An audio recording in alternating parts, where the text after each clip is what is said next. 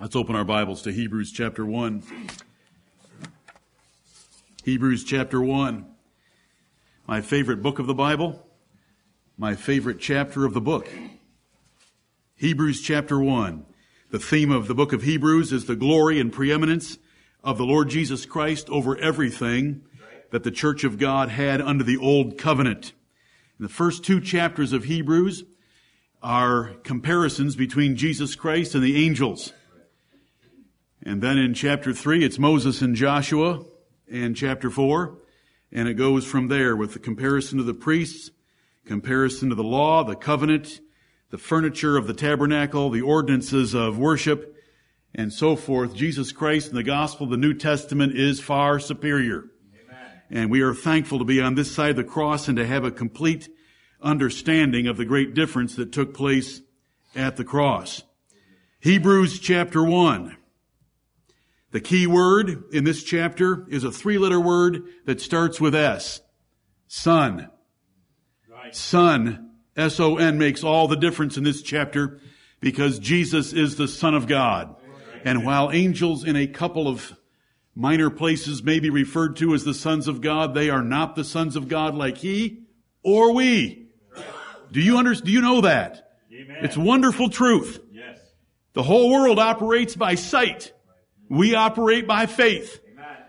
We walk by faith, not by sight. God, who at sundry times and in divers manners spake in time past unto the fathers by the prophets, hath in these last days spoken unto us by his Son. Amen. And speaking of that Son, and there are wonderful things here that I'm going to pass over.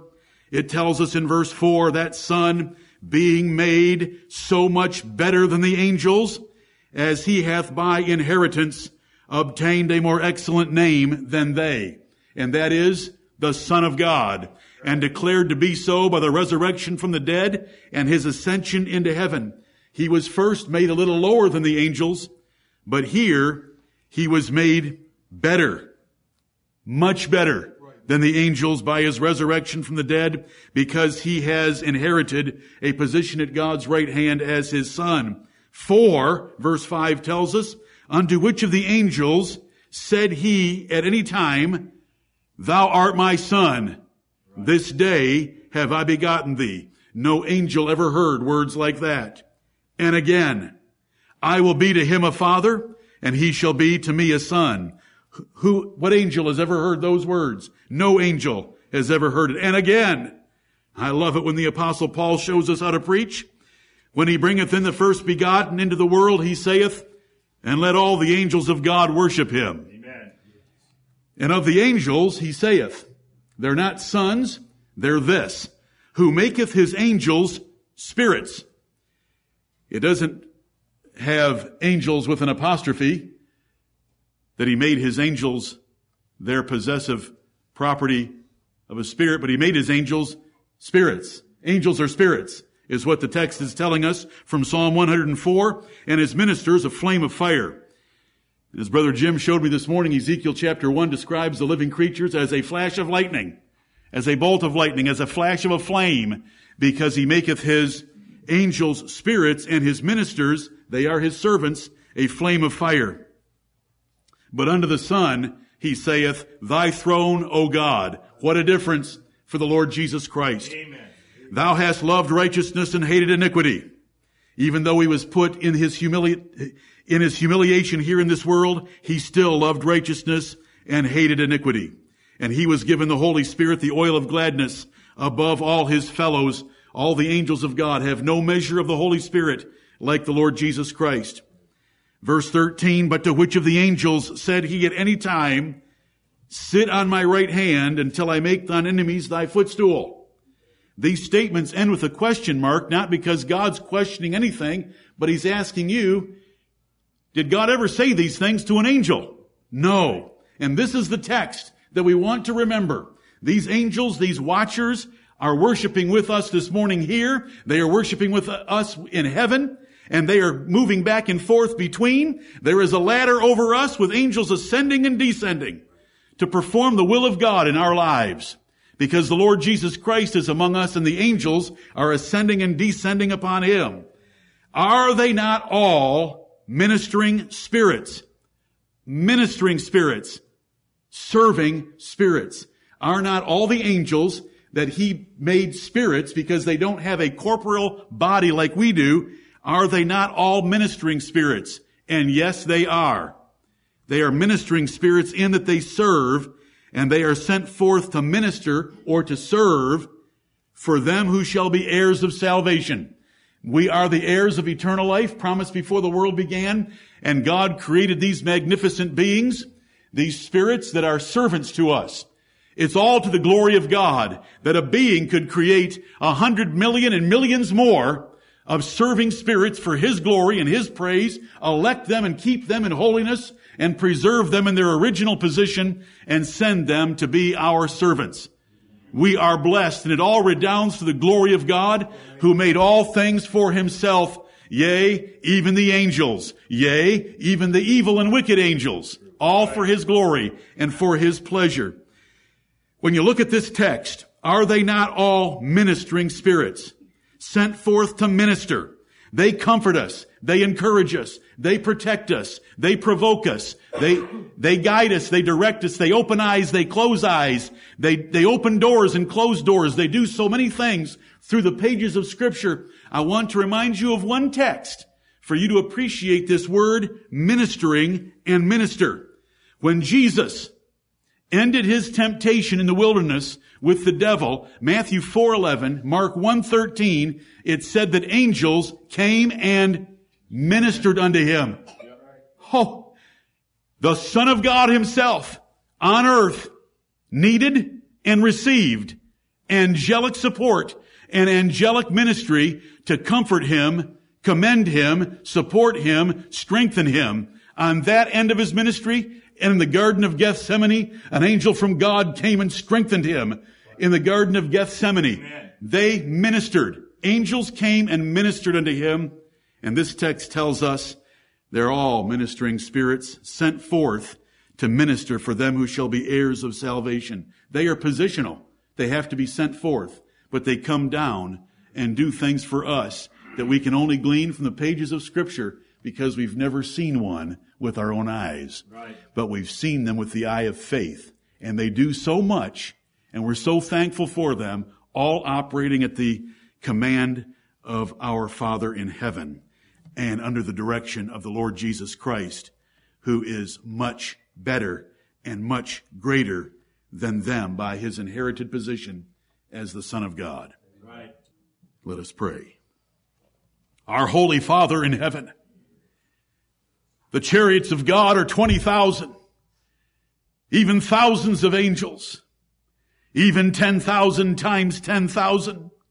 The host gathers before thee on thy left hand and on thy right hand. And we worship thee, Lord Jehovah, Lord of hosts. We bless and praise thee for the army of heaven that you do according to your will among them and that your will is that they would be the servants of your heirs of salvation. Heavenly Father, we are your children, blood bought by the Lord Jesus Christ, who is the chief and preeminent Son of God, who sits at the right hand of the majesty on high. And he, Heavenly Father, is far above all principalities and powers, angels and authorities, powers, thrones, might and dominion in this world and in the world to come. And we are thankful for our privileged position beside him, with him, in his throne, sitting on his throne with him, vitally at this time, soon in our present body, soul, and spirit. Heavenly Father, we are thankful that you are the God of all creation, the God of the universe, that when you laid the foundation of the earth, the morning stars and the sons of God sang your praise at what you laid in this planet. We are thankful to have lived on it as your sons by the Lord Jesus Christ. And we pray this day that as we consider what the Bible has to say from the beginning to the end of it about the angels, that it all might come for your honor and glory and the glory of your son Jesus Christ, who you have promoted far above them. Heavenly Father, we are thankful that saved by the grace of the Lord Jesus Christ and your predestinating purpose, they desire to look into our salvation. Right. We're thankful that your wisdom and prudence shown toward us in salvation is for the principalities and powers in heavenly places to behold your wisdom. We thank thee for saving us. We thank thee for bypassing their fallen comrades and saving us. We're thankful that you have promoted us with the Lord Jesus Christ. And we're thankful that all things will become new in this heaven and this earth in a day that's rapidly approaching. Heavenly Father, as we consider angels today, I ask in the name of the Lord Jesus Christ and for the comfort of these people that they might remember that though they have not seen an angel and though they may never see an angel on this side of eternity, when they are with you and, and meet the Lord in the air, that they will know that these servants do comfort, do minister, do protect, do guide, and that they are coming again with the Lord Jesus Christ and with the shout of the archangel and the trump of God. We are thankful for what is yet in the future, but Heavenly Father, we are thankful for what happened in the past. We are thankful that there was a night when the Judean skies were ripped asunder and there was a multitude of the heavenly host praising God and saying that a Savior had been born in Bethlehem. We're thankful for the angel of the Lord announcing that babe as our Savior, as our King, Christ the Lord. And we thank thee, Heavenly Father, that two men stood by the apostles in Acts chapter 1 and asked them why they were looking up into heaven, that that same Jesus that was taken up from them would come again in like manner. And we look forward to that day Heavenly Father, when He will be revealed from heaven with His mighty angels in flaming fire taking vengeance on all them that know not God and that obey not your gospel. We're thankful, Heavenly Father, that the angel of the Lord sent the preacher Philip to the Ethiopian eunuch, and we're thankful that the angel of the Lord told Cornelius where to find Peter. Right. We're thankful that you have sent beautiful feet to preach the gospel to us. We're thankful that you've opened our eyes, protected us, led us, guided us, found our spouses for us, blessed the childbirth of our wives, helped us with professions, saved us in our automobiles, and blessed us abundantly. And we're thankful that Sarah's with us today. Heavenly Father, by your angelic power, that you have saved her and brought her among us today.